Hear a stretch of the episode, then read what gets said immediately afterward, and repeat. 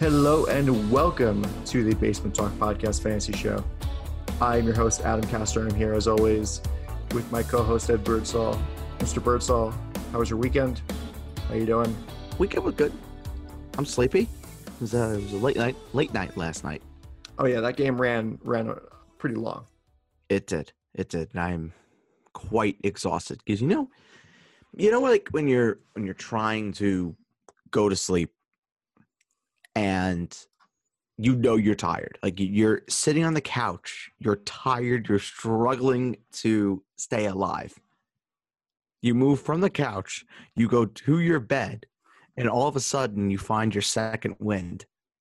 And now you're looking at everything and anything just on your phone while you're laying in bed. Yes. That was me. That was me. I got into bed probably around 115, 130ish. And I was up just looking at shit on YouTube for the better part of the next hour. So I didn't go to sleep until like a quarter to three. Yeah, uh, it's kind of weird because it's I'm kind of like that when I come home from work. I'm like surprisingly really energetic. And I don't know why. I think it's just because you have a lot of energy from work, or you're, or you're just more excited to be home more than anything else. Yeah, well, I think it's probably the latter. Until until the crash happens, until the crash happens, and Yeah. then then it's uh, good night, St. Louis. Yeah. Well, I mean, it's probably that and like the fact that I take a shower whenever I come home from work now. So it probably wakes me up even more. I'm very happy to know your shower schedule, Adam. Well, whatever. I'm just giving you the full context of the situation. We learn something new about each other every single day. Anyway, Note to self: are you the Adam kind of person? shower time after WFAN. Are you the kind of person that showers in the morning or or the uh, afternoon or the evening before they go to bed? Oh, morning. Me too. morning, no doubt. No doubt. Because if I go to bed and like, you know, people are kind of, you know, meticulous with how they dry themselves. I understand that. I am not. I am not very meticulous. I just make sure I get all the the, the key areas, let's say. Key areas. I make sure those are dry and then I'm good. And then the rest, you know, not like soaked, but I'm not gonna go and, you know, properly manicure myself if if if you get my gist. Whereas, you know, during the morning, that's kind of okay because you're, you know, you're up and about. I'm sitting here doing this. I feel fine. You know, I'm going to be up and about and going going around all day. If you do that at night, you're going to be laying in bed in a puddle, Yeah. or your or your bed is going to be soaked because you didn't properly dry yourself. See, the hair And- is the and worst some part. people listening are going to say, "I'm fucking lazy." That yes, that is hundred percent true, but at the same time, it's just the way I fucking roll. So fuck you. Number one. Number two, I would much rather feel clean to start my day and go my day feeling clean versus going to bed feeling clean and having a very volatile sleep where I wake up the next day and I could be covered in sweat or I- just tossed and turned all night and I feel like shit and you're not going to shower in the morning? Yeah. And the shower wakes you up too. It's true. It's very true. So, yeah, I think whenever, so I shower in the morning mainly, but then, you know, I shower whenever I come home from work just because coming from the city, you got to get all the toxins out and all that. But Are are you a coffee person, Adam? not really. Uh, yeah, I'm not either. I've had it a couple times when I've had to wake up like really early for uh, some internships. I've had, I've like tried getting like lattes and stuff, but I've never, re- it's never really caught on to me. See, I like coffee. I, I have coffee pretty regularly. But my thing is, coffee puts me to sleep. Like I'll have I'll have a double espresso, and I'll be ready to take a nap. It does the complete opposite to me of what it does to everybody else. Yeah. But now if it's like straight sugar, now if I have something like, I don't know, a a, a Jolly Rancher, let's just say Jolly Rancher, sure. Haven't had one in probably ten years, but Jolly Rancher, let's go with that. Those are the best. They are very good. Yes. I, but again, I have not had one in probably 10 years. You have a Jolly Rancher. You pop the, I pop like three of them. I'm bouncing off the walls. Because it's just just straight sugar. Yeah. It's straight sugar where the caffeine, I, I guess because of, you know, my migraines, I'm just like programmed to the caffeine because of the shit that I take. When I have a migraine, I pop, you know, my migraine medicine and you know, it goes right to my head and it clears up the migraine and I'm good. You know, I keep going with my day and, and, and you know, that's that. But I guess, you know, for, for just normal caffeine, it's not in a fucking pill, yay big. It, just, it doesn't do anything for me.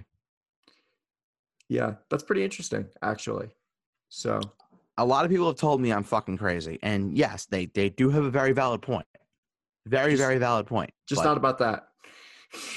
just not about that. Yes. Um, Fuck you and your ripe smile.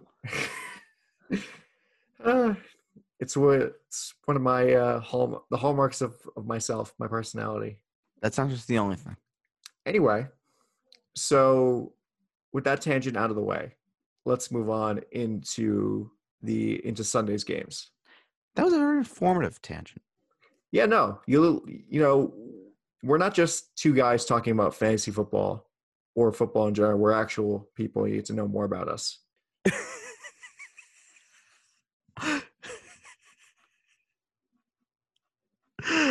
What was it this Uh, I- time? I, I, I just I just had a moment. I just had a moment because I, I'm gonna commit a sin here. When I listen to other podcasts, I know, gasp. I know. Awful. Awful of me. I I, I apologize. It's not even that Shoot big of a deal. You should do your research. Shoot me dead. Shoot me dead. When I listen to other podcasts and people do say that we are just normal people, we're just average guys, it makes you sound like you're not a normal person because you have to tell people that you're a normal person. No shit. But I would think if any if there's anybody that is more closer to norm on the normal o meter, it is definitely you, Adam.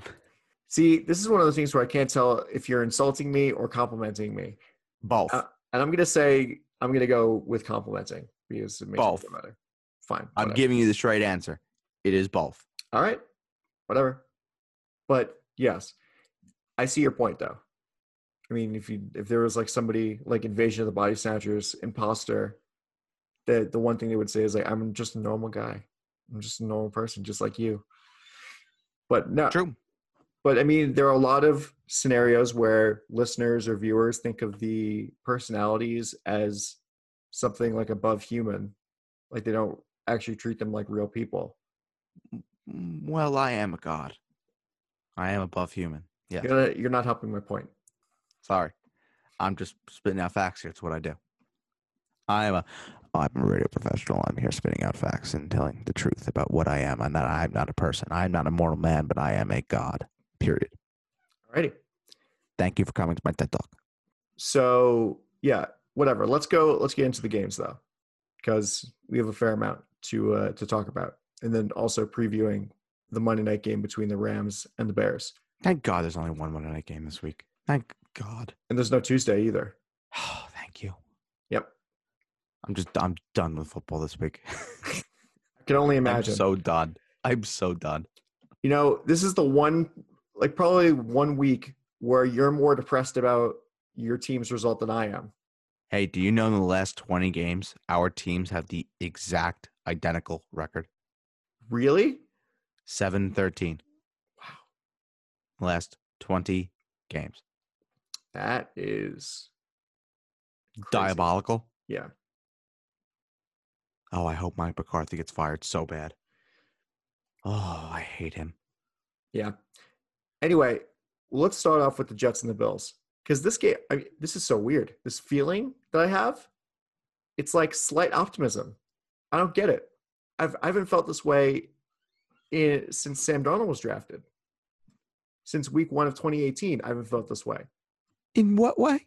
No, I have optimism about you know Michael Michael P. Had a really had a had a solid game, and Denzel Mims and Sam Darnold had good chemistry.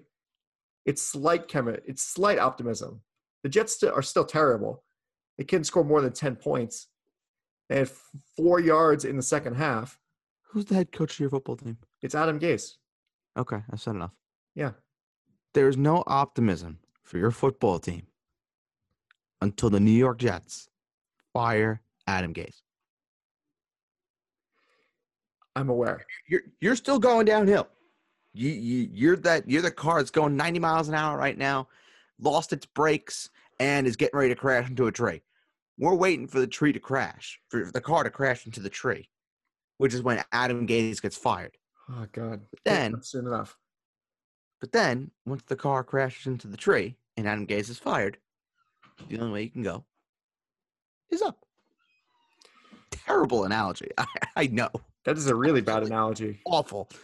But it gets the point across. Yes. No, well, I think I still think. I mean, this is this proves as much as any that it's. A, I mean, in case anybody needed any more proof that this is really this is an Adam Gase problem Yes. Be- yeah, this is this is definitely not an Adam Gase issue. because I mean, Dowell Loggins didn't. The, the one thing he took from Adam Gase is that he's so stubborn that he can't adjust to anything. But the play calling was still inventive. It was creative. It was ne- it was I was refreshing. going to say when the little bit of that game that I actually did watch when the Jets were on offense, and I have to go back obviously and and watch the games over again just to see more of it. But the little bit that I did see was, was you know going through red zone was that the Jets offense definitely looked creative. Like it had a whole new look to it, and there was a point where I don't know whether it was that the the Bills offense was sputtering because that first half was just ugly from the Bills offense. We'll get to that uh, in a in a minute with the uh, with the buyer sells, but the Jets offense actually looked like it was trying to offer something. And it, it, it- was unfortunate that Jameson Crowder didn't play in that game because I thought Jameson Crowder, you know, that that game was calling for a Jameson Crowder like performance. And maybe for some Jets fans, they can say it was a good thing that Jameson Crowder was not playing in that game because maybe Jameson Crowder would have been the reason that the Jets won the game. And quite frankly, you do not want to be winning football games if you are the New York Jets. Oh, I want to win at least one because I don't want to be another. I want to be the third team to go 0 16.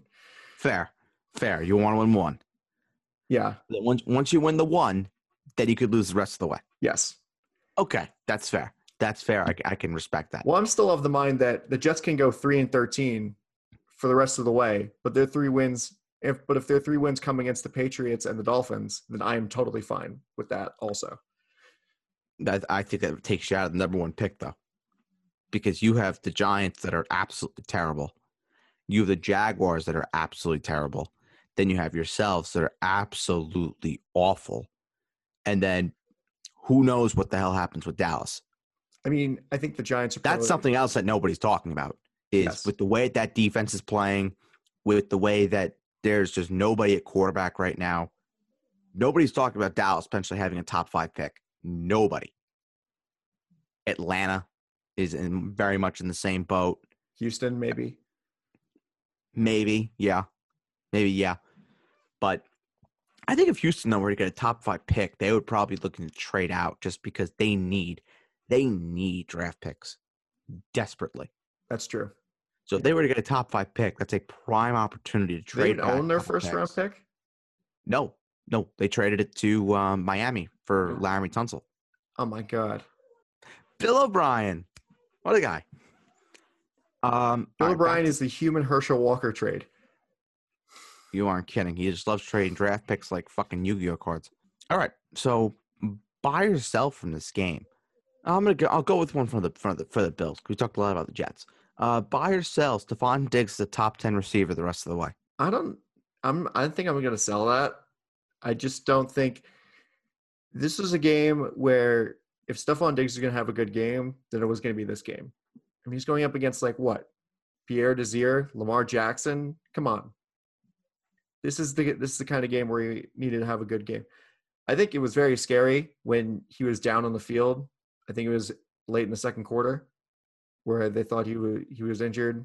It was like a serious thing where he made that uh he almost made that diving catch it like hit him right in the right ha- in the hand but um i mean i don't know him and cole beasley were basically even as far as targets are concerned and cole beasley had the much better game uh of the two so i, I don't know i just for right now i don't really think that he's going to be a top 10 receiver going forward just because there are a lot of good receivers uh, out there I actually do buy it. I think that he will be a top 10 receiver uh, going forward. I mean, I look at his schedule coming up. It's it does get a little tough. New England next week, of course, he'll be getting the Stephon Gilmore experience. But look at the rest of the way. Seattle, that looks okay. Arizona looks great considering they just got fucking torched by Tyler Lockett to a top three fantasy day of all time, which we'll get to. Then they have their bye. Then they have the Chargers, and he'll have to go go up against Casey Hayward. That should be that should be fine for someone like Stefon Diggs. Then he goes to San Francisco, which is okay. Against Pittsburgh, which people aren't talking about how if you get by that front seven for Pittsburgh, that secondary can be had a little bit. So I'm not really too cautious about that matchup against Pittsburgh, especially when that's in uh, fantasy championships as well. Then he has a really nice one week 15 at Denver, and then week 16 he goes to Foxborough and takes on the Patriots, who are well and truly terrible, and we'll get to that in a little while. So uh, I'm going to buy that. Actually, I just think that you look at the targets that he gets on a weekly basis. Is basically his floor. You're talking about he averages around nine, 10 targets a game. That is just exactly what you're looking for in PPR. I will give you that. I don't believe that he is a top 10 play in non PPR, but I think in PPR, given the amount of injuries that have happened at the receiver position, which we will get to, drop in production for some guys as well. I think Stefon Diggs is locked and loaded as a top 10 play for the rest of the year in PPR leagues. And you continue to fire him up as as so. I was a little bit surprised. I, I agree with you, Adam, on the front that the usage was a little off uh, in this game for Stefon Diggs, but I think that's this is an outlier sort of game. Ten point eight, and you know it's one week. It's not really going to you know kill you, considering you know what he's done the rest of the way. So if you're annoyed with how Stefon Diggs bombed this week, quote bombed, um, look at the rest of his weeks because odds are he kept you in a lot of matchups over the course of the last six weeks. Yeah. Buy or sell. The Bills running backs are not worth trusting. Besides, well, Josh Allen, does Josh Allen even count? No, no. Yeah. I'm assuming you're talking about Singletary and Moss. Yes. Sell. I, I sell that. I, I think Singletary is, you can trust him to a point. I think if you're looking at him as a low end RB2, then that's a buy. Yes. But I think if you're looking at him as a high end flex and a guy that'll get you maybe 15 to 18 touches a game, then I sell that. Because I think as a, as a high end flex, that's good production. And maybe it's a matter of that people were just expecting a little too much from Devin Singletary coming in. I do I do think that Devin Singletary is better than Zach Moss, but it's very clear that the Bills like using Zach Moss a lot. They want to incorporate him into the offensive game plan. And that hurts Devin Singletary. But that's why I've been saying I view him as a high end flex. And 15 to 18 touches is totally fine for a high end flex. So I- am going to sell that because I think Singletary has value going forward. Let's move on to the Browns and the Bengals. Uh, this game was very notable for the fact that uh, we learned this morning that Odell Beckham Jr. will be out for the season with a torn ACL. I'm surprised you didn't use the um the the the trigger word there. That everyone was saying 500 times during the broadcast yesterday. The Battle of Ohio. No, yeah. I used it I used it before for the preview. So Oh, great. It's it. I it's either the Battle of Ohio or I think it's the Paul Brown Derby. Cuz that's better. Much better. Subver- subversive, nobody uses it. The Paul Brown Derby. Anyway. Jeez, now I want to bring out the character. I miss him. We have a Samaje Perine sighting. I, I saw that. I saw that, and I literally said to myself, Samaje Perine? I haven't heard that name since 2017. Holy shit. That thing's still alive? Sure, nice why Sopranos, not? Nice Sopranos reference for anybody that gets that. Yeah. Um. Oh boy, you know, this is one of those games where I was surprised that, like, when I, when I was watching this on the ticker, I was like, Baker Mayfield was 0 for 0 for 1 with an interception and zero yards in the second quarter. Oh my God, this game's going to be terrible. And then they came back to win. Baker Mayfield threw five touchdowns. Baker Mayfield does this. And I, there were a couple of uh, questions that I got over the weekend in terms of lineup starts, and a lot of them involved Baker Mayfield. And I told people start him because this is what he does in great matchups against soft defenses. He balls out. And I mean, after the game, you had the whole, you know, the whole dancing thing, and and, and you know all of that. You're talking to a white guy; it's got no rhythm whatsoever. That, for me, is the biggest issue that I have with Baker Mayfield of all. Is that they beat the lowly Cincinnati Bengals in a, a comeback win. I, I understand that, but they beat the the Cincinnati Bengals, who are not a good football team, and you have Baker Mayfield wanting to do dances around the locker room. I can understand that if you're playing the Steelers or if you're playing the Baltimore Ravens. I, I completely understand that. But against the Bengals, come on now. Come on now. That's the biggest thing I have with Baker Mayfield, and it's the reason why I don't think he'll ever be a top notch elite quarterback. Is because I know for damn sure you wouldn't see Tom Brady or Drew Brees doing anything like that. Yeah, well, because they don't have any rhythm. Also, True. True. That that is that is also true. You wouldn't see my man Dak Prescott doing that. Maybe not. Well, I mean, we didn't get the opportunity to because the Cowboys don't play, haven't played the Bengals yet. So, Oh, we're gonna lose the Bengals. That's okay. yeah, I mean, buy or sell. Um, AJ Green is back. So Yeah, I figured. I think if anybody has AJ Green and they've been putting him in their lineups, and you have an opportunity to sell, do it. If you can get anything for him, go ahead and do it. But if you can't, I think he's a good bench receiver. I think he's someone that you know is going to be targeted pretty heavily by Joe Burrow. And I know that he's really had an eye for Tyler Boyd and Tee Higgins, but let's let's not get it confused that AJ Green has gotten plenty of opportunity as well. He's just struggled with drops all year long. All year long. Yeah, you don't expect that at AJ Green. Also, for a guy who's No. been in the league for for nine years. No. So, uh, buy or sell. And this is one that we I don't know if we talked about it. Um, we maybe did because we it maybe broke during the show. I yes it did. I remember. I remember now. Yes it did. Uh, buy or sell. Giovani Bernard is a locked and loaded RB two going forward as long as Joe Mixon is out. um, I, mm, I think I'm, I'm buying it. Sort of. I think maybe it's a game script sort of thing. Um, just because the Bengals were down, uh, Gio Gio Bernard did a lot better through the air than he than he uh, did on the ground in this game. But I think that's more because Joe Burrow was Joe Burrow threw the ball 47 times, and Gio Bernard only rushed for 13, uh, 13 times for 37 yards. But um, I mean, I think if Joe Burrow is going to keep looking for uh, running backs out of the backfield, and we saw it with Joe Mixon also. I mean, they're not the same. Obviously, Joe Mixon's much more talented and has much more ability than Gio Bernard, but still, I think Gio Bernard is a, is a good fill-in for for Joe Mixon if this game uh, proves anything. It's not the same level of production, of course, but it's it's pretty good. I'm buying it. I, I am buying it. That Gio Bernard is a lock and loaded RB two. I think you could talk about the game script, sure, but I think one thing is for certain that you know Giovani Bernard is getting his receptions, unlike Joe Mixon.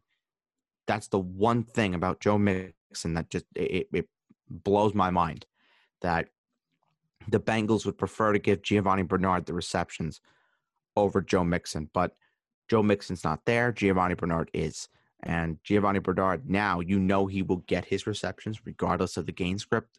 So if they do or do they do get into a position where they do see a positive game script without Joe Mixon, now I'm looking at their schedule. I see week eight at home versus Tennessee. Um, that for me screams like a very negative game script. So that is going to sound like maybe Giovani Bernard gets sort of the same workload again. Maybe you're talking about 17 to 20 touches. sprinkling, you know, somewhere in the range of like 11 to 14 carries, and then you get four or five receptions in there. I think it's probably what you're looking at. And you just have to hope for a touchdown. He had one last week against Indianapolis. Now he has one this week against Cleveland. So if you can get into the end zone, then yeah, he will definitely, definitely, definitely return value.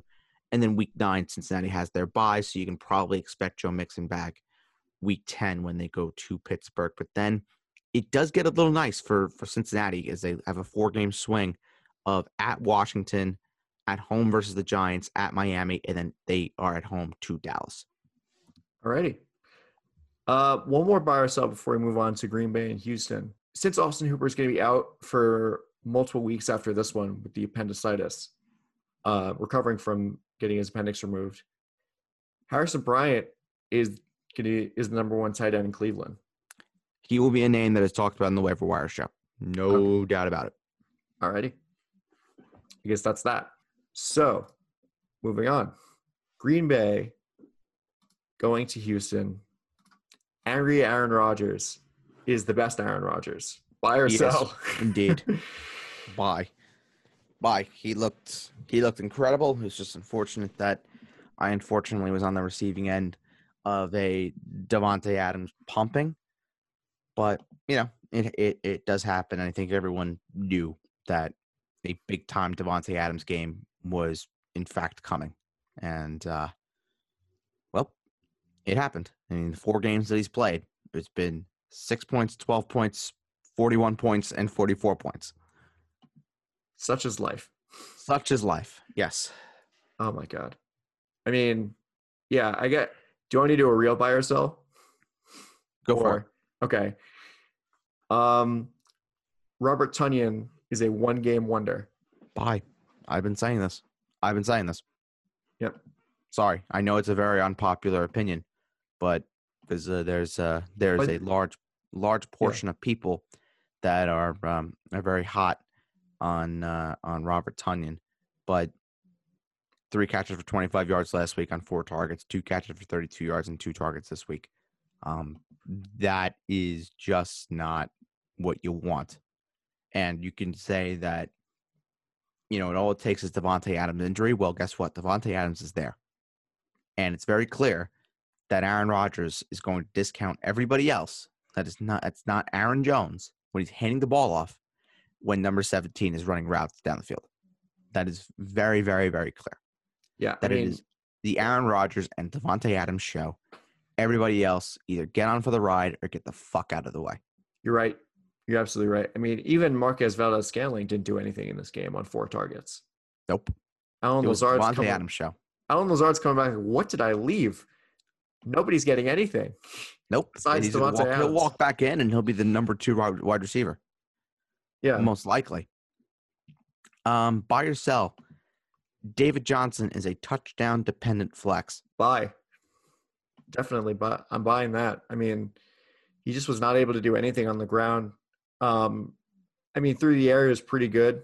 Of course, the touchdown saved his day, but I think that the fact, like the David Johnson of four years ago, is just not going to happen. And people that are expecting that, it's just not going to happen. We're getting like half of that, maybe a quarter of that, uh, or a third of that this year. But I, I don't, I don't think people that are expecting more out of David Johnson. I don't think, I think they're expecting too much.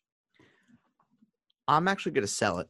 I think that David Johnson does get enough volume where he can be a productive enough fantasy asset. But if we're talking about, you know, being a low end RB one, that those days are gone. You know, you can you can you can kiss that pipe dream goodbye. But if you're expecting low end RB two numbers where he's getting you a good amount of volume every week, uh, will contribute in the passing game here and there, get you 15, 16 points, I think that that's very obtainable. And his schedule going forward, next three weeks, he has a bye. Then he goes to Jacksonville, which is a great matchup, and he did not deliver when he played uh, Jacksonville. But then they go to Cleveland, and then they are at home against the New England Patriots. So the schedule does get a little bit better for Houston after the bye. Yeah, you're you're right. It does. So maybe that will be give some upside for for David Johnson, but I don't. I, I just don't. I don't think so. I, I don't know about upside. I don't, I don't know if you can use the word upside and David Johnson in the same sentence, but You're right. You still is there his- hope? Is there hope that maybe you can get a 20 point game somewhere in there from David Johnson? Yes. But the receiving numbers have got to come up. Well, it'll most likely come from your got to. bench Yeah. because yeah. you're and not it going also, to be. and it also really it also really depends on who you have. yes, know? that that's true. It really Yeah. depends on what your running back options look like. Yeah, I mean, it depends on where you. Yeah, exactly. If you drafted David Johnson in the same area as like Chris Carson, Lev Bell, then you're kind of like fucked unless you traded really well or picked up or did uh, perform well on the waiver wire. Well, I mean, uh, that that's got to be something. That's got to be an episode that we do. It's got to be looking back on like pre-draft ADP and seeing what the what the trends were at that at that time because that would be a fascinating episode. Yes, Maybe we should do maybe we should do that. Maybe we should do a waiver wire episode. And then we could do that tomorrow. maybe. I'll look into it. I'll look into it and see what I can find. And maybe maybe we do that tomorrow. That that would be that would be very very interesting. Yeah, no, it will be fascinating because I mean the amount of play, like either players that change teams or just players that uh, either outperformed their ADP or underperformed their ADP. It would be interesting to look at. For sure. Certainly. All right. Well, Bird, cover your ears, cover your eyes. We're talking about Dallas and Washington.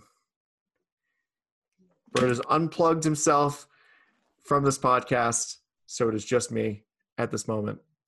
And oh boy, I mean, Dallas just can't can't do anything with without Dak. I mean, this Jerry Jones is like maybe I should have paid Dak all along actually maybe Dak was bit, was a bigger part of the team than than, we, than I thought because He is the team. yes because th- this is like the offense is nothing without Dak Prescott right now. Adam, need you to listen very closely. Mhm. Very closely. Listeners to listen very closely as well. Mercury is in retrograde as we speak. As we speak, as you are all very well aware. We are learning so much more about the red planet known as Mercury. I know it's Jupiter, but fuck you. I get it. I thought Mars was a red planet. Uh, fuck you. What, what are you, Galileo? fuck you. We. I can't. I can't. I I was uncalled for. I can't.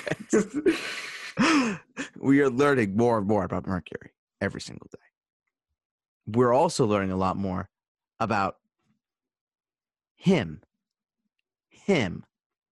That quarterback. That red-haired quarterback. What what what's his name again? Andy Dalton. Right, right, right. Him. The name I can't say. Right, right, right, right. That guy. That guy. He's awful. The saving grace that I have now. And obviously we don't root for injuries, but Andy Dalton get well soon. Now Ben DiNucci is the quarterback. Ben DiNucci. Good Italian boy.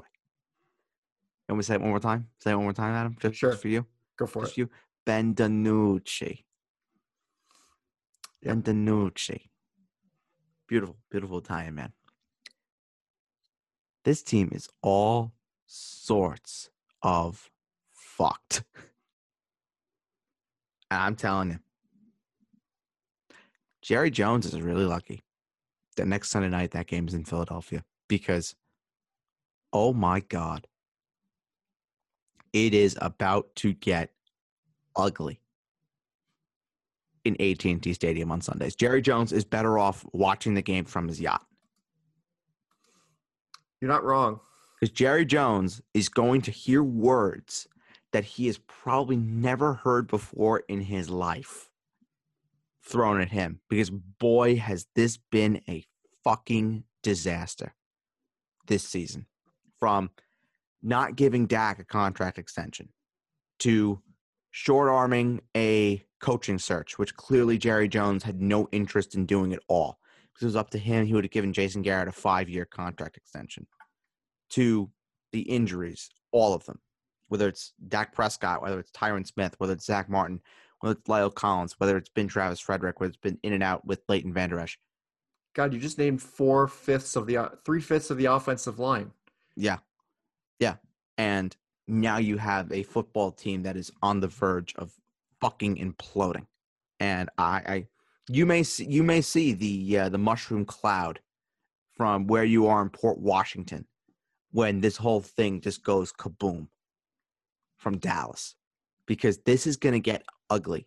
This is going to get ugly really fast. The weird thing is, even when Tony Romo was injured in like 2015, the Cowboys weren't even weren't like atrocious because there was a structure there. Yeah. Because there was an actual foundation for a team. There was something there. There was as much as I hate to be the guy to go back and, and actually compliment Jason Garrett on something, I'll compliment Jason Garrett on one thing that Jason Garrett, some way, somehow, was able to keep everything in. All the issues that were going on in Dallas, if there was an issue in the locker room or anything like that, it all stayed in. Nothing got out. And everybody was in line. But now versus Mike McCarthy, who now has no fucking clue. And now you have shit leaking left, right, and center about Mike McCarthy and, and his coaching staff and his style. And I'm telling you right now, Mike McCarthy's not going to last the year. He, he's not going to last the year. I would be amazed if he does. And I've said it before and I'll say it again. Jerry Jones should not be responsible for picking the next head coach of the Dallas Cowboys. It should be Will McClay. Jerry Jones should just be signing the fucking check when it comes time to do so. So is he so is Will McClay the GM, quote unquote? So how does that work? I Will, Jerry, Will, okay. Will McClay is the ex, is the executive vice president of player personnel. So basically, it's him and Stephen Jones that make all of the decisions. Okay. Will McClay is the one guy, and he's the one football guy in the room, if that makes sense. Yes, that does make sense. Whereas Stephen Jones and Jerry Jones are not necessarily the football guys. There's the guys with the deep pockets. Will McClay has the foot has the NFL background and knows the league and everything about it. So that's where he comes in. Just make him a GM. It's so. I mean, this is this proves that that the, won't happen. I know, Adam. Adam. I know. I know. That's not going to happen. I know who the I know who the owner of the Dallas Cowboys is. It's never going to happen. Not a shot. This just proves that that the antiquated system of having the owner be the GM is antiquated and shouldn't happen anymore. Hey Adam. I'll give you three options, then we'll move on to the next game just because I don't want to talk about this game anymore. Okay. Rank these things as the most likely to happen. Jerry Jones signs Colin Kaepernick Okay. Jerry Jones concedes being general manager of the Dallas Cowboys, or there being a two foot blizzard in hell? I I'm going to say that a two foot blizzard in hell being the most likely scenario out of those two op- out of the these three options. And what's number two? I want to hear what number two is. Oh God, do I even have to pick? I think, jeez, this this is tough. I think that Jerry Jones signing Colin Kaepernick is probably more likely than him ceding power. Okay, we agree. As GM, we agree because I don't think I don't think he would ever he would ever do that. God no! Oh God no! Jerry Jones is going to go to his grave with the brass ring. Yeah, he's going to find a way to get uh, Wi-Fi in in the afterlife. And he's like, I'm still going to be the GM of the Cowboys even though I'll I'm still dead. be looking to push that draft card in for Johnny Manziel. Stephen and Will, come wrestle it out of me, boy. Oh my god. All right, so let's move on to the Lions and the Falcons. God, those Falcon uniforms.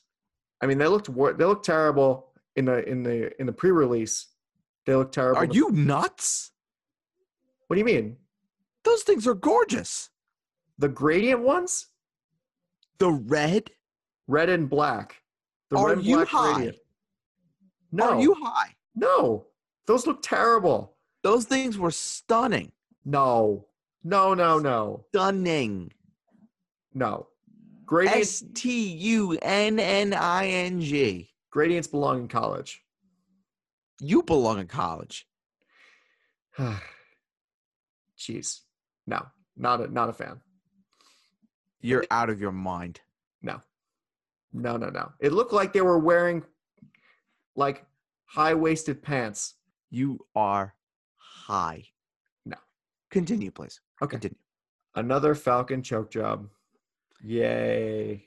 Roses are red, violets are blue. The Falcons lost lead in the fourth quarter. What else is new? Yep. Ah, Todd Gurley trying to score, trying to not score, but he scored anyway. That was the most obscene thing I think I've ever seen. That you have Jarrad Davis, who is trying to signal a touchdown for Todd Gurley, trying to picture the official calls a touchdown. And then Todd Gurley's like in the fetal position. He's like, no, no, no, I don't want to score. It was the most ass backwards thing I've ever seen. And then you know all the lions surrounding him. And I was like, what happened? Imagine showing that picture to somebody with no context. Like, what do you think is going on in this situation? Like, did that guy like get shot and everybody's crowding around him to make sure he's okay? Uh, a lot of people would probably think so, yes. Yeah. Uh, buy or sell. TJ Hockenson is absolutely incredible. Bye. He's absolutely incredible. Is he, is, would you say he's a Hall of Fame caliber tight end? No, he's not Hunter Henry. Uh, nobody's Hunter Henry. Look what he does to me. He brings a nice smile on my face. Love Hunter Henry. Great guy. Friend of the friend of the program. Um, yeah, no, I don't really have too many Uh, buy or sell. Buy or sell. Matt Ryan is a must start with Julio Jones and Calvin Ridley. Buy. He's got. I mean, he only threw one touchdown. Interesting. I'm selling that. but I think that this game was we. I, I don't know. This game was weird. Like I mean, the Falcons were leading for through most of the game, so he was running the ball. They were running the ball a lot, but he still threw for 338 yards and the one touchdown. But with with the with Matt Ryan's full complement of receivers, he's a good quarterback.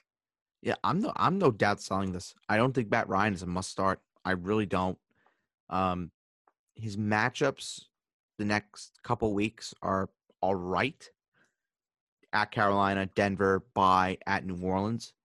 I'm looking at his playoff schedule, however, it is not good. At Los Angeles, the Chargers. At home versus the Bucs, and then at Kansas City for the Week 16 championship. Now, if you're looking for a negative game script sort of game, then I guess Matt Ryan can be your guy in Kansas City. But for me, that is just one that I do not want to touch with a 10 foot pole. Well, especially since Kansas City's defense has really come around to be really good. which we'll get to. Yeah, Which we will get to. I am not looking forward to next week. I I think I'm going to cry. Oh, you might get pumped. I yeah. You might get pumped. anyway, Carolina at New Orleans in the Superdome. Buy or sell? DJ Moore is back as the number one as a uh, top 15 receiver. So, so I won't say DJ Moore is a top 15 receiver, but I will say that the Carolina Panthers do have two top 24 receivers that you can go ahead and play on any given week in Robbie Anderson and DJ Moore. Both had very good games. Robbie Anderson has really been Mr. Consistent for that offense the entire season as it brings much dismay to Adam. Again, roses are red, violets are violets are blue. Adam Gase, lots of very good player. What else is new? And Robbie Anderson looks great. He looked great. Matt Rhule knows how to use him. Of course, going back to their days at Temple. I mean, Yeah. nobody can be surprised by this. Nobody can be surprised that Robbie Anderson leaves Adam Gase and he finds his second win. That's what happens And because Adam Gase is cancer. yeah, and DJ Moore looked he looked great. He looked great.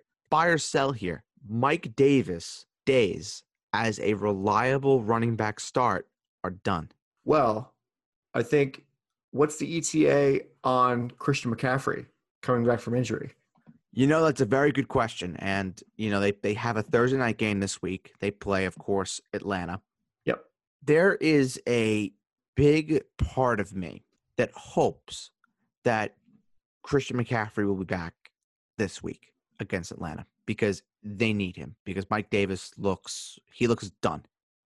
He looks done. He had his moment in the sun and the last 2 weeks he's looked not great. Only 64 combined yards on the ground, 27 combined yards through the air. That's not good. Something tells me, however, that the Carolina Panthers know that they are very much out of the picture of being a playoff team. They're a rebuilding franchise. And there's something that tells me that they could just go and say, you know what? To hell with it. And they continue to sit Christian McCaffrey. Now, that sucks for all of us that are waiting on Christian McCaffrey to come back. But that is just the harsh reality of what fantasy is. And you know the the Carolina Panthers obviously are not looking out for their for the fantasy owners of Christian McCaffrey in this instance, no. where you know we could be talking about we it's the timeline has moved. The timeline has moved. I think at least three times. We're talking about week seven he could be back to week eight. There was hope, and now we're talking about week nine or week ten. So. I think no, I think I the most realistic scenario, if you had to ask me right now, is that he misses Thursday night against Atlanta but is back week nine versus Kansas City. That for me, if I had to to guess, to take an educated guess on when Christian McCaffrey would be back, I would say it's week nine at Kansas City. I would say Thursday is a little soon, but then giving Christian McCaffrey 10 more days to to work up his his, his ankle again, rest, do what he has to do, test it out, make sure he's good to go. That seems to me the more like the realistic time frame for when McCaffrey could be back. Well, to answer your question, after this long-winded uh, explanation of when Christian McCaffrey might come back, I still think that Mike Davis's days are are over as a starting caliber fantasy running back. You got to go in a, in a different direction. I if agree. you if you have a good backup, if you have a backup, I mean, Mike Davis just will not help you in the slightest. I don't agree with that. I don't think I think he will help you in the slightest. I think Chicago and New Orleans have two very good run defenses, so that could explain a lot. And I would say that Atlanta has bled points to that is also true. Any opposing offensive player. So um, Thursday, I would save it for the I way. Recommend save it for it, tomorrow, Bridge. yeah, I mean, but we you know Thursday, you know, I, if Mike Davis is the guy, you're going to start him. If Christian McCaffrey somehow comes back and he's the guy, I may be salivating at the mouth. Yeah. Because Christian McCaffrey may put up 50. Yeah, no, it's going to be, it might be one of those games. Two and I would straight, two straight weeks of 50, of uh, 50 point performances. That would be pretty cool. Next game is Pittsburgh and Tennessee. This will take us to the end of the one o'clock game slot. And what is your buy or sell? Buy or sell.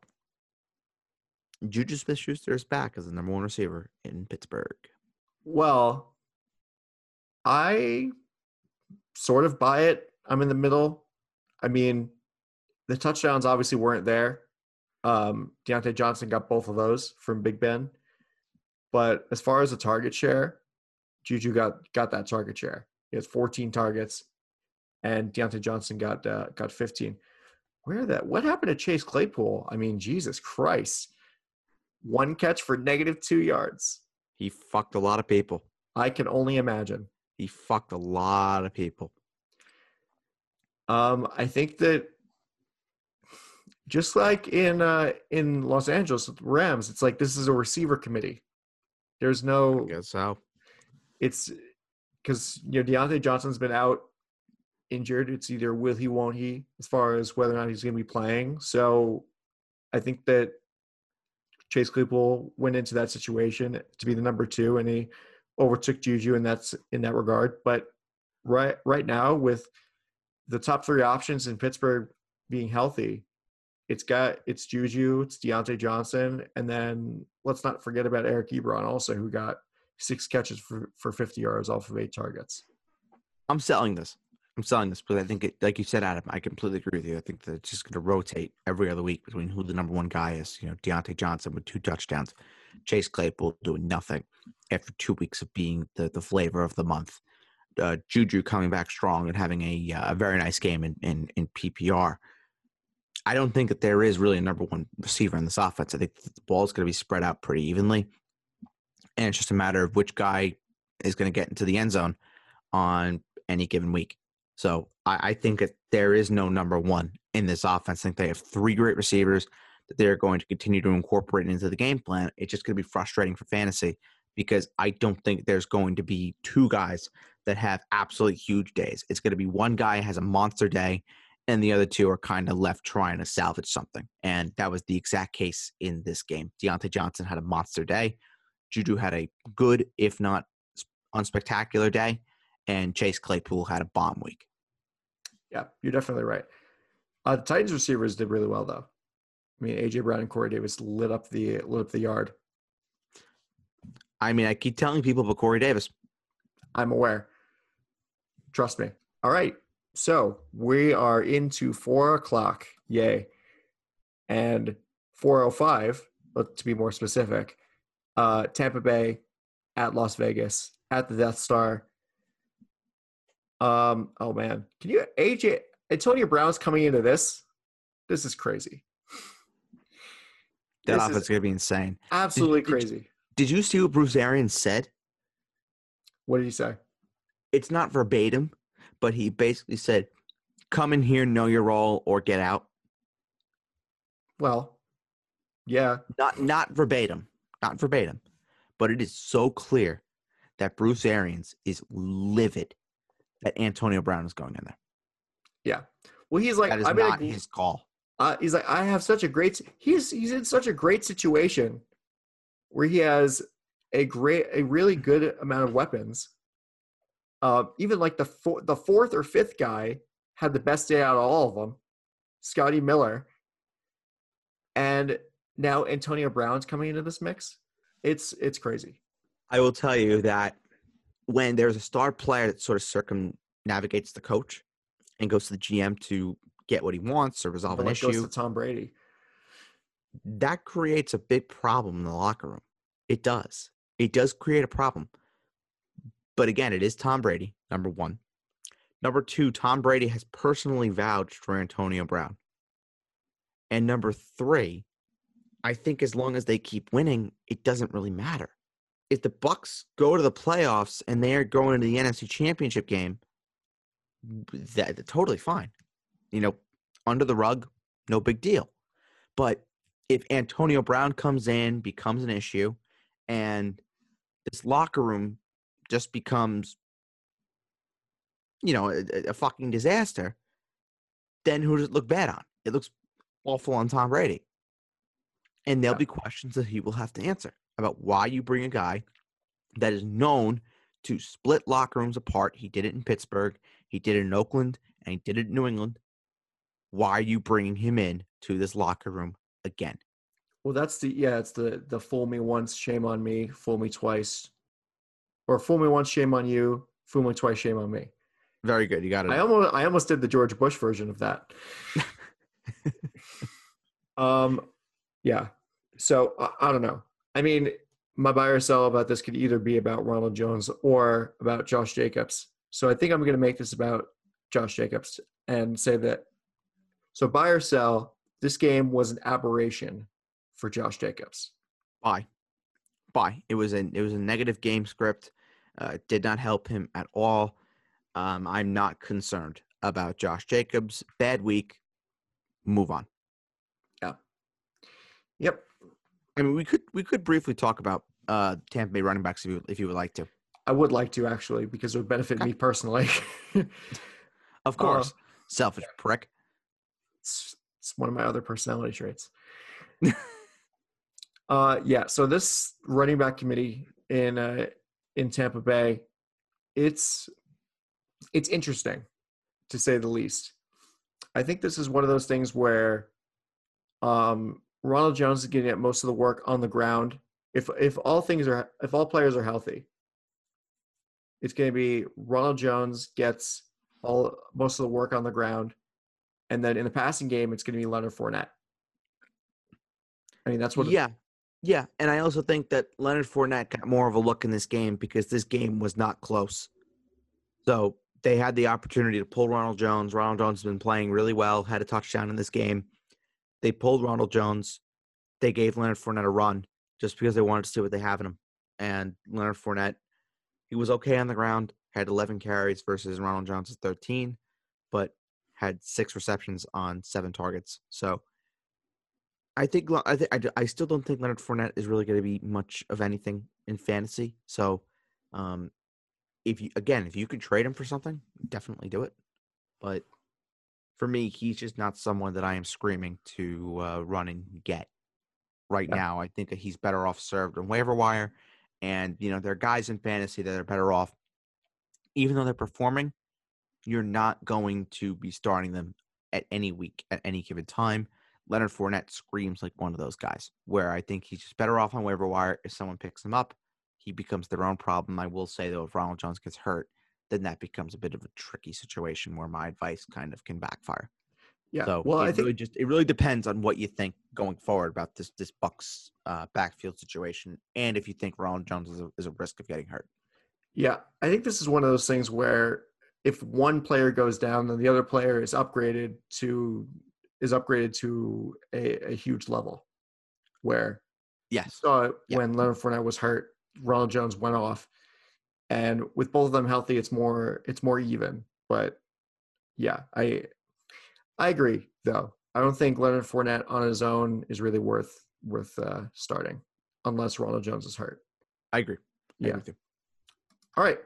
So this game, San Francisco at New England. Oh my goodness. Listen, I can't say I'm not I wasn't happy about this because because I was just because of the the circumstances of what happened. But still, that game, you know who's playing on, in two weeks on Monday? The Patriots and the Jets. You're damn right. Oh boy. It's gonna be the lowest scoring Pats Jets game in years. Buy or sell. The Patriots are very bad, and Cam Newton and Julian Edelman should be cut and dropped in all formats. I buy it. I buy it too. I buy I it. just, yeah, I mean, San Francisco has a good defense, yes, but this team just cannot get anything going. There's no life. Cam Newton looked awful. yeah, Cam Newton looked awful. Julian Edelman, there, there's just nothing there with him and Cam. There, there's nothing. do you think he's still playing through? He's still feeling the residual effects from from being sick? He could. He definitely could from from COVID, no doubt. But still, you know, if you're playing, you're expected to be 100%. If you're not 100%, don't play. Bert, come on, don't be naive. You know that. Well, no, it's the truth. No, I know. truth.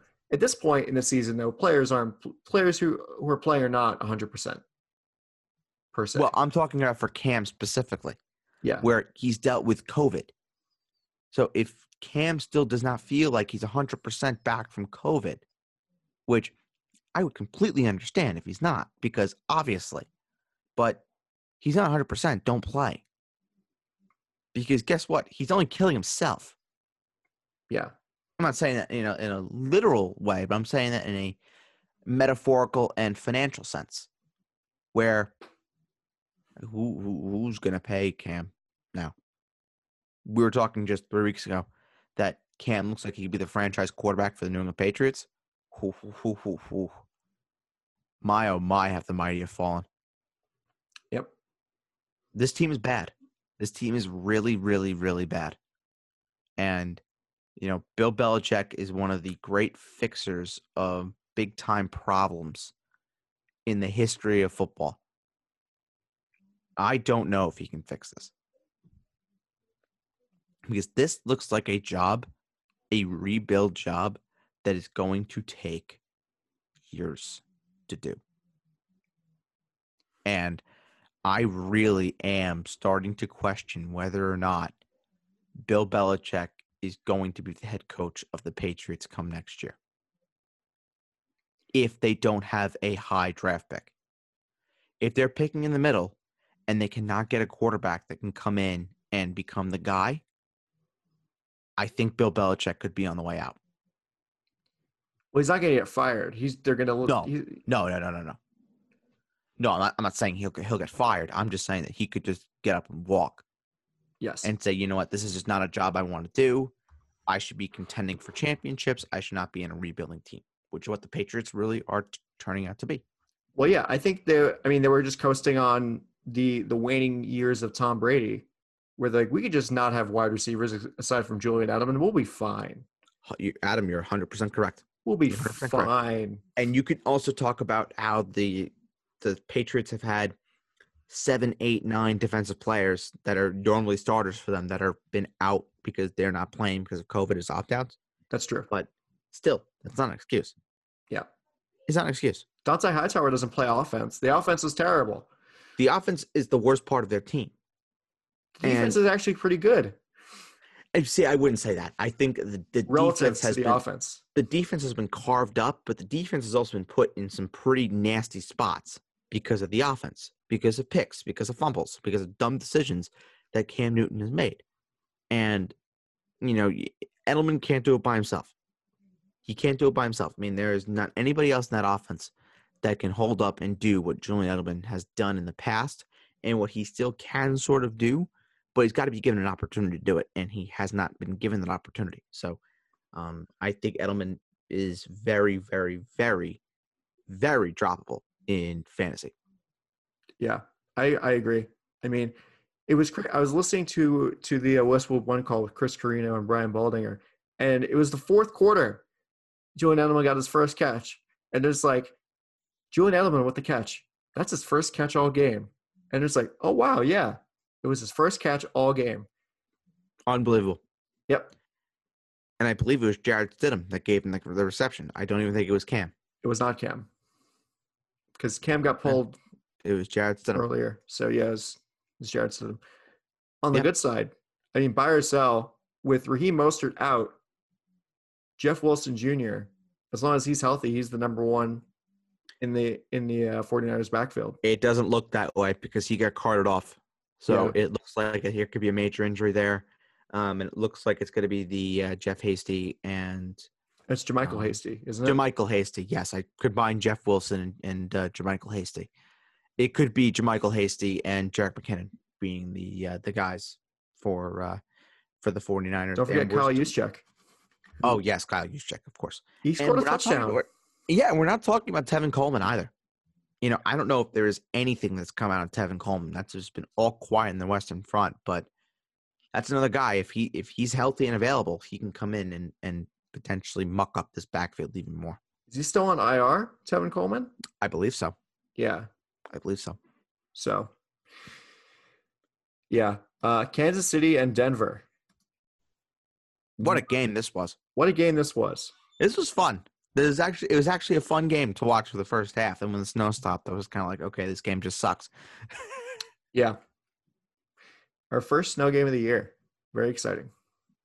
the week before Halloween, Yeah. while Mercury is in retrograde. Beautiful. Yep. Beautiful. Beautiful planet. Uh, what's your buy or sell for this? Um, Drew Lock is bad. Yeah. Buy. See, see, I was having this conversation during during the uh, the game yesterday, and there's nothing we could say about the Chiefs. Chiefs are very good, but I was having this conversation during the game where I said I don't know if Drew Lock is bad or if he's good, because we've seen Drew Lock be good before, but we've we've he's struggling, he's struggling big time, and you can say that Drew Lock doesn't have weapons, but is that the case?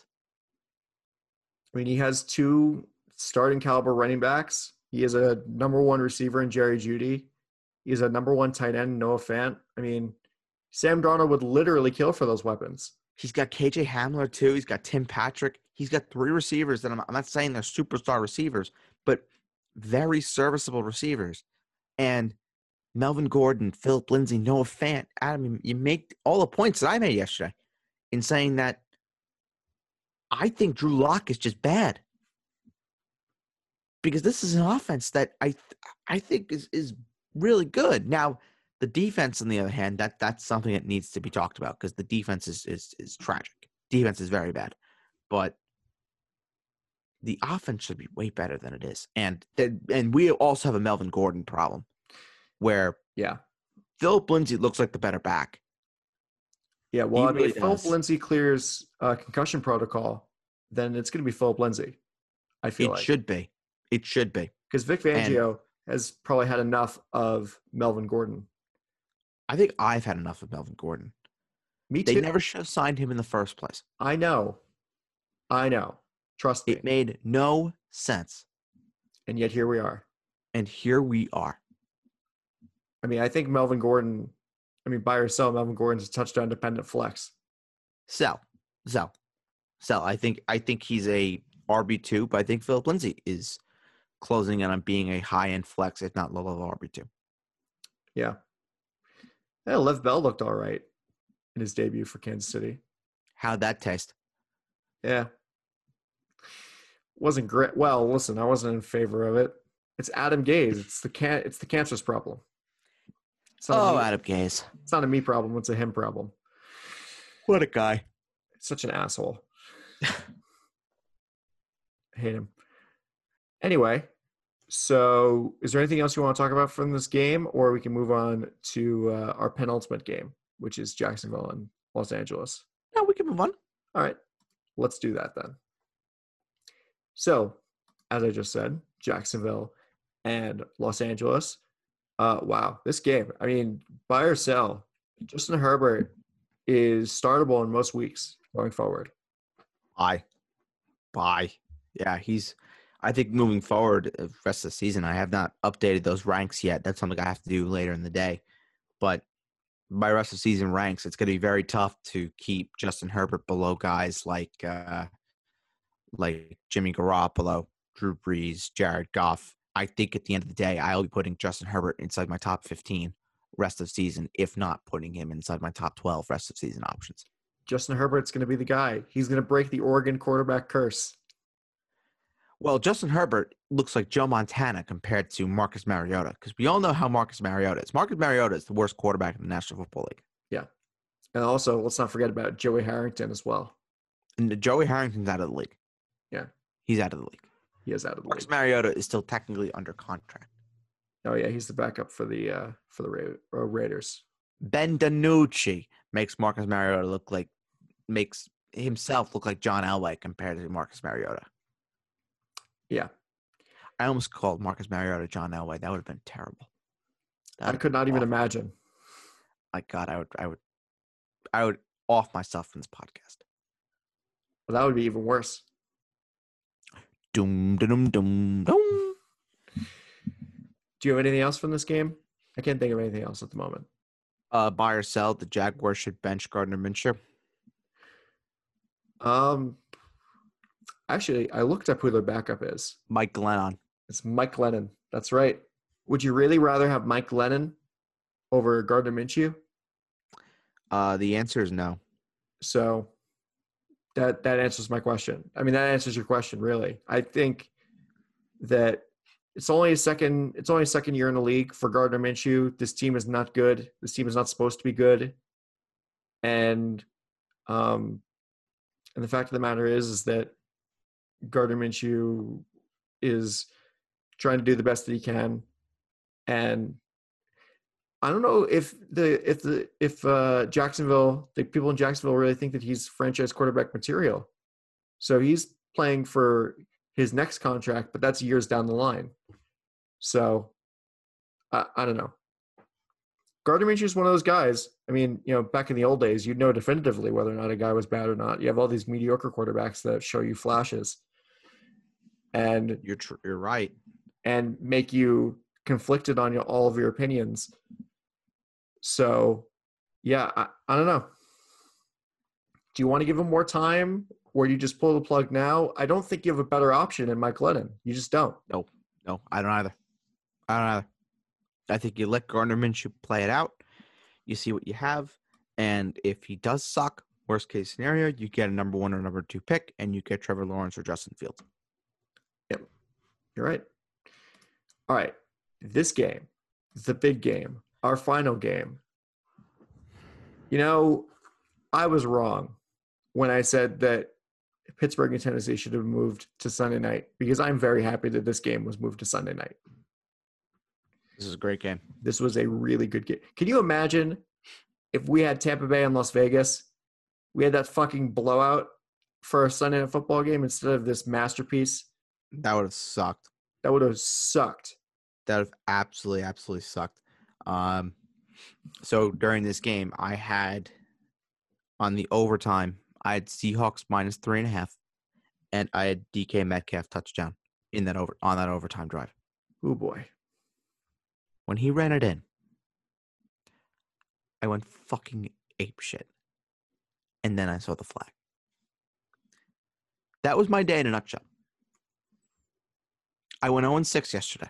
Three leagues. I went with Tyler Lockett. Two leagues. Went against Davante Adams. Two leagues. Went up against Justin Herbert. One league I went up against Davante Adams, Tyler Lockett, and Justin Herbert. I am so done with this week. So done. Buy or sell, Bird. The Cardinals are real. The Cardinals are legit. Are a legit contender. Um, sell. Sell. I don't think they are a legit contender yet. But can they be a playoff team? Will they be a playoff team? I believe so.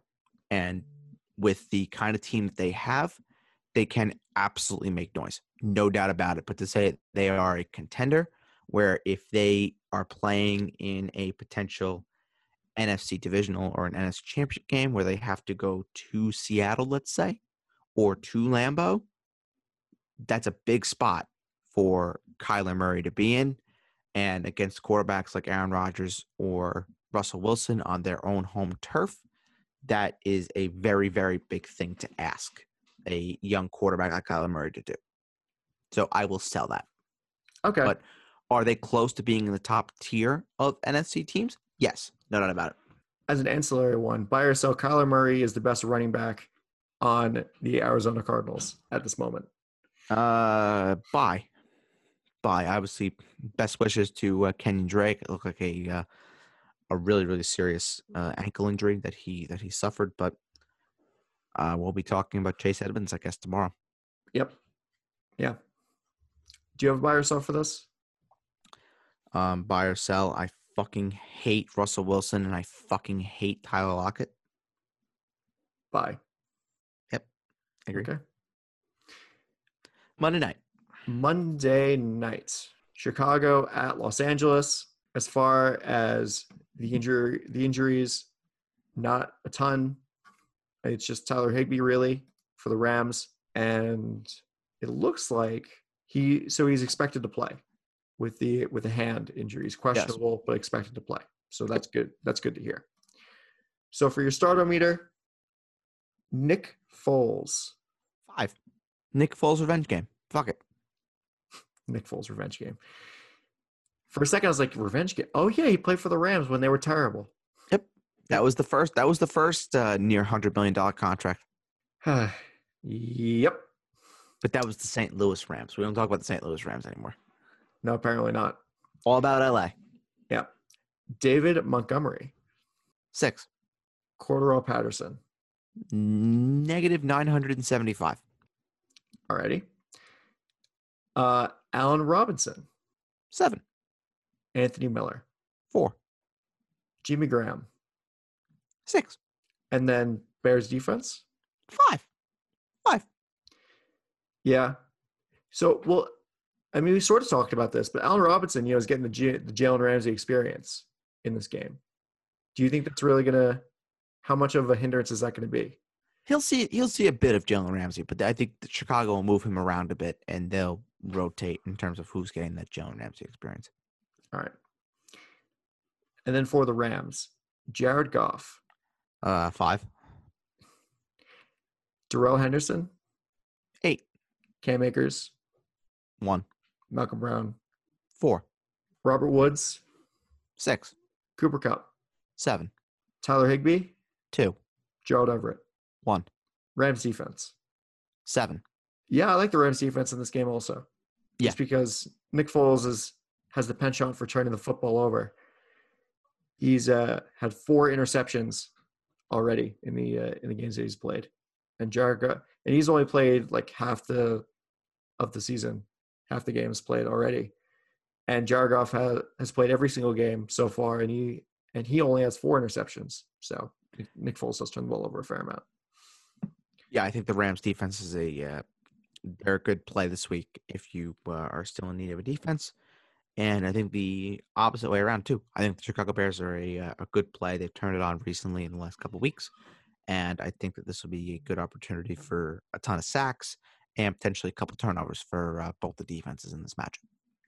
Alrighty, and then are you worried about um, the Rams re- uh, receivers at all going into this game? Uh, no, no, no. I think I think at this point you kind of know what you're getting out of the Rams receivers. These are going to be, you know, solid floor or nothing, or it's going to be solid floor or a monster sort of game. Yeah. But I would say if there's one Ram receiver that I think has a monster game tonight, it does scream to me like it's a Cooper Kupp sort of night. All right. Well, thank you for listening to this episode of the Basement Talk Podcast Fantasy Show. You can find all episodes of the Basement Talk Podcast Fantasy Show on Apple Podcasts, Spotify, SoundCloud, and Amazon. And that's under the Basement Talk Podcast umbrella, where you can find the Fantasy Show, the Vanilla Basement Talk Podcast, and the Quiz Invitational. And soon, very soon, a new addition to the Basement Talk Podcast family. Ooh, which is very, very exciting. I don't know. It's very exciting. We might talk to you about it tomorrow, potentially. Uh, we might. And then we also have the Vanilla Basement Talk podcast that will be uh, coming back over the weekend with a brand new episode. So stay on the lookout for that. Yep. For my co-host Ed Birdsall, I am Adam Castor, and we will talk to you next time on the Basement Talk Podcast Fantasy Show. Bye bye.